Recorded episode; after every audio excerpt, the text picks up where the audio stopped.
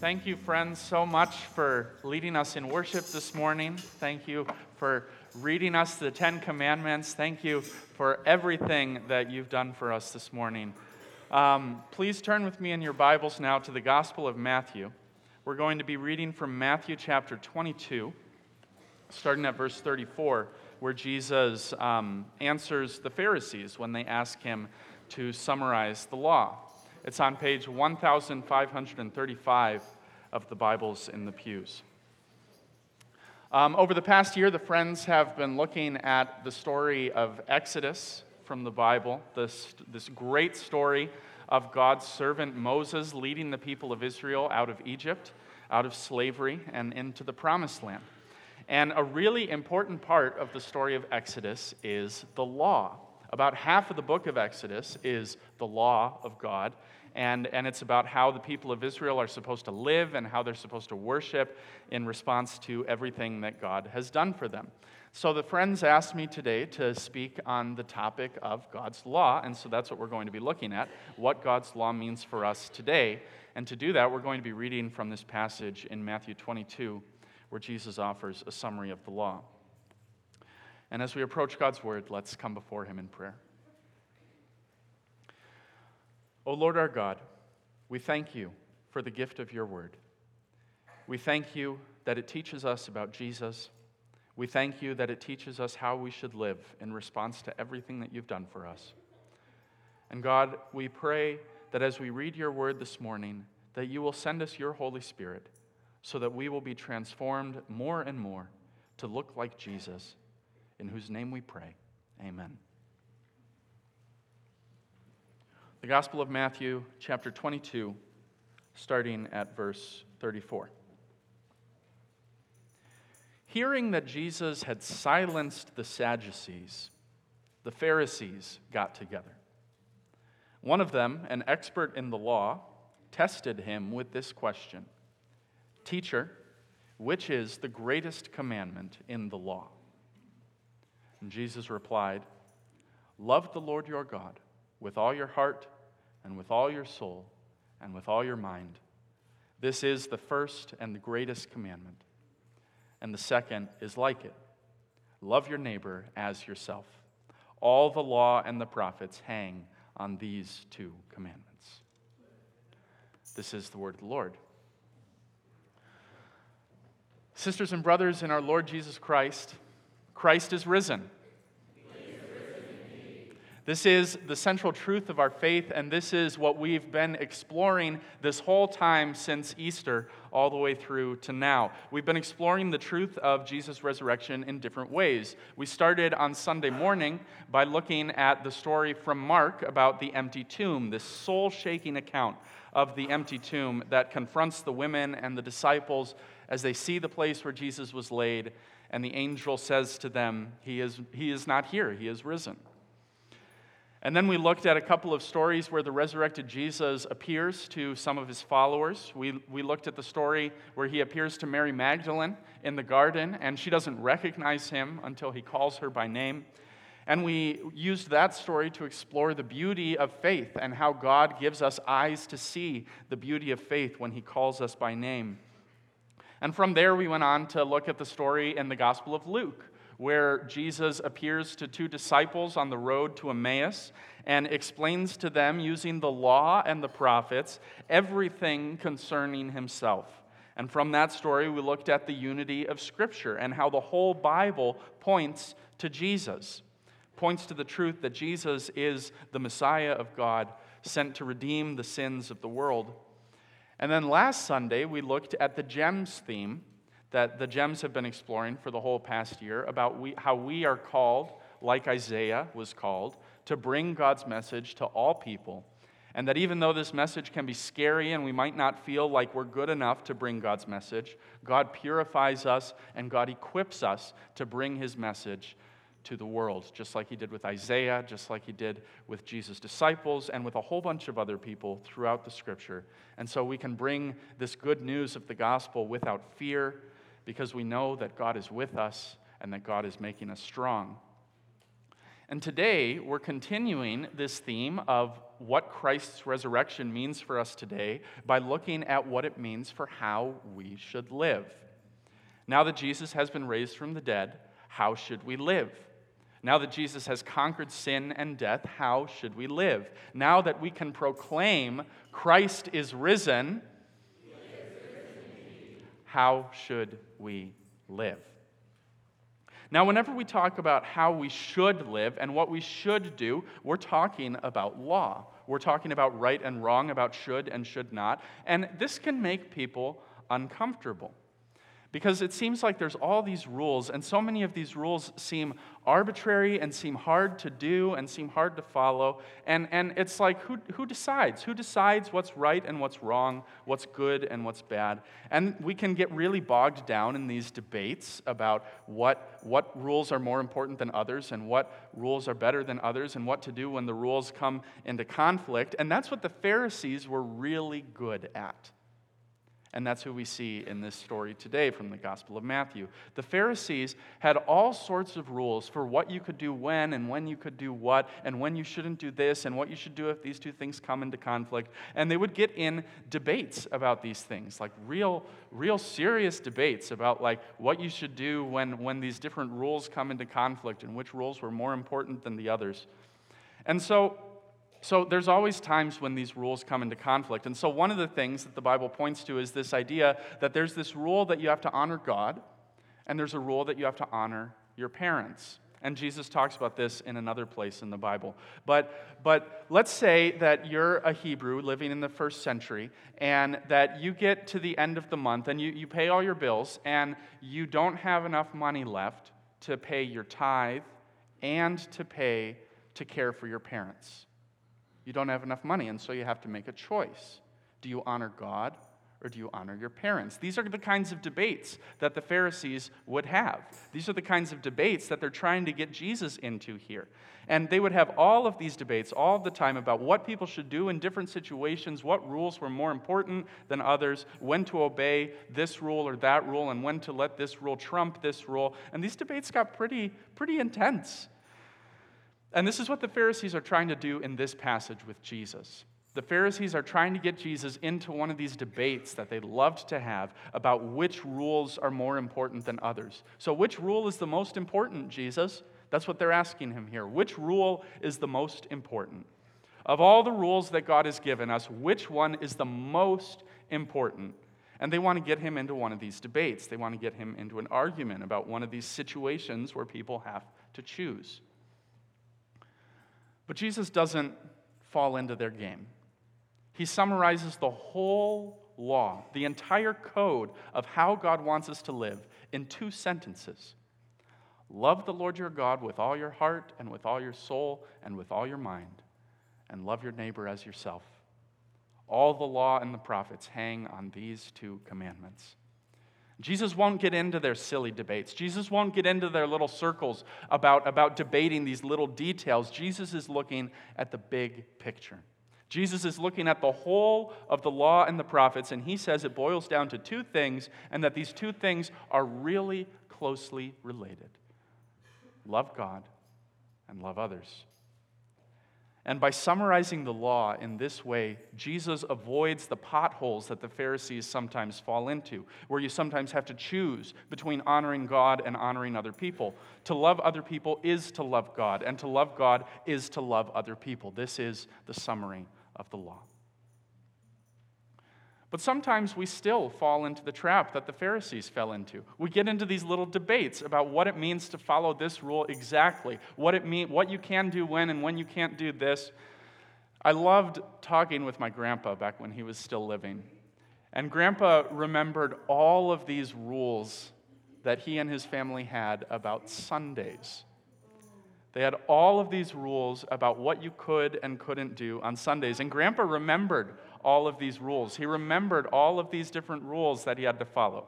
And so, like, one of the rules was that he could play catch, but he couldn't play baseball. He could go to the beach, but he couldn't go swimming. He could ride his bike, but only on his street. He could read, but he couldn't read anything that was homework. And he couldn't buy anything, unless, of course, they were out of milk. Then you could buy milk. But this isn't what the law of God is about. It's not about these little rules that we need to follow. It's not a checklist of things that you have to do to get into heaven. The law of God, as we understand it, teaches us three things. And you've heard me say this before, and you'll hear me say it again because it's so important. And I think that this is one of the central things that we, that we need to understand. The law of God teaches us three things. The first thing that the law of God teaches us is that we are sinful. When we look at God's law, the first thing that we realize is that we've broken it. We failed to do what God calls us to do. We failed to live in the way that God wants us to live. We are sinful. And that's the first thing that the law teaches us. But the second thing that the law teaches us is to look to Jesus, to focus on Jesus, to rely on Jesus. We aren't left alone. God doesn't abandon us to failure. He doesn't say, Here's the law, you broke it, done. The law points us to Jesus. On the road to Emmaus, the story that Pastor Carl preached on just a couple of weeks ago, on the road to Emmaus, Jesus explains to his disciples everything that the scripture had to teach about him, starting with the law of Moses. The law points to Jesus. It points to Jesus because Jesus fulfills the law. It points to Jesus because Jesus is the only answer to the problem of sin. It points to Jesus because Jesus is the only solution to our inability to follow the law. The law points us to Jesus because Jesus forgives our sins and obeys God's law perfectly and sends us His Holy Spirit to live inside of us Jesus has taken the penalty of our sin, He has defeated death, and He's been raised to new life and shares that new life with us. The law points us to Jesus because Jesus has defeated sin and death and has obeyed God perfectly in everything. And so that's the second thing that the law teaches us. The law teaches us to rely on Jesus for everything. And it might seem like we could just stop there. The law shows us that we're sinful, and then it shows us to look to Jesus. That's, a, that's beautiful. That's beautiful. And, and it seems like we could end it there, but the Bible goes one step further and gives us a third thing that the law of God does. Once the law of God has convicted us of our own sin and pointed us to Jesus as the only solution for our sin, the law doesn't go away.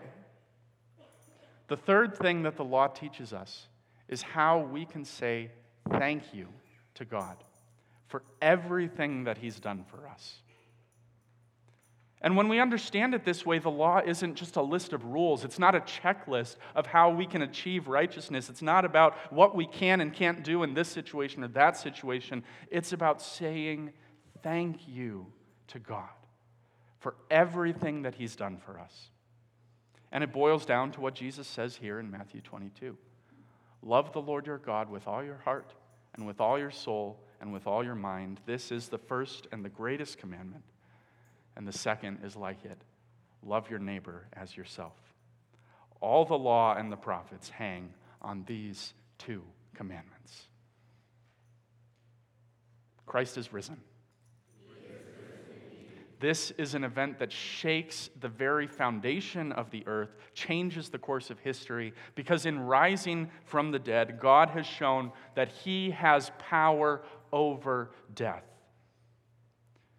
Death doesn't have the final say, and because of that, God has the power to forgive our sins in Jesus Christ. Our sin doesn't control our destiny anymore.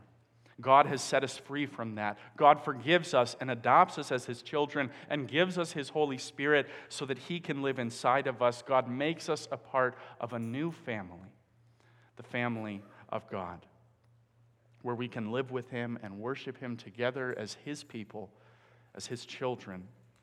God has done so much for us, and the law teaches us how we can say thank you to him.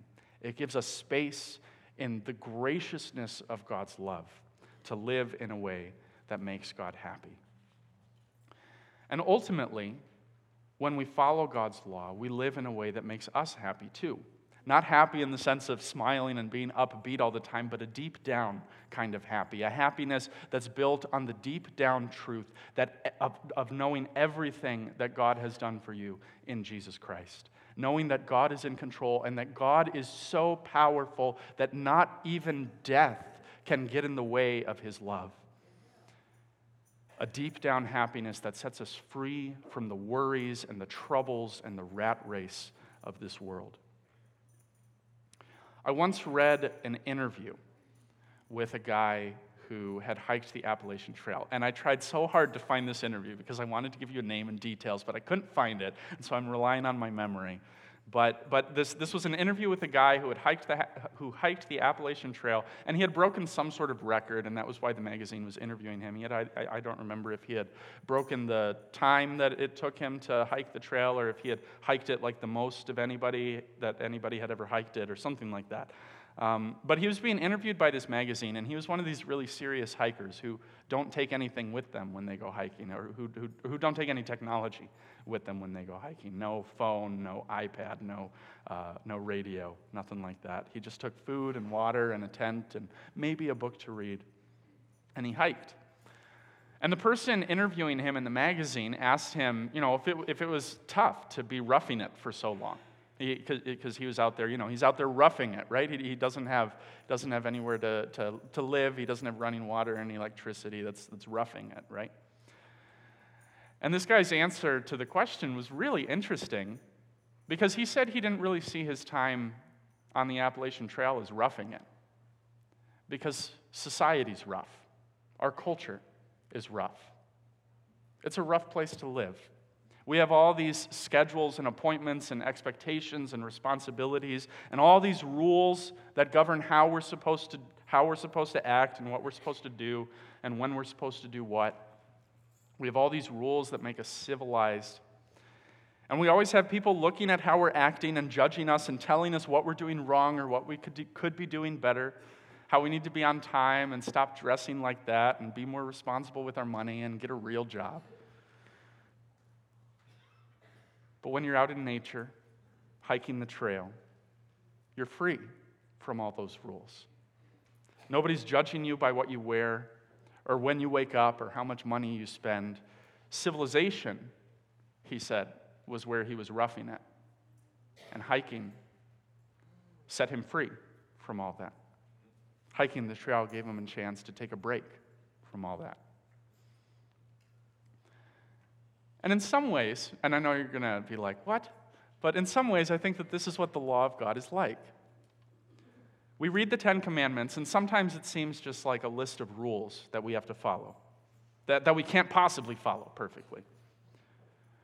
But when we stop roughing it, when we stop trying to do everything ourselves, when we stop trying to achieve salvation on our own, when we let the truth of Jesus' resurrection wash over us, we start to see how the law of God sets us free from the roughness of society, sets us free from the expectations that everyone has of us, and we can start living out of love.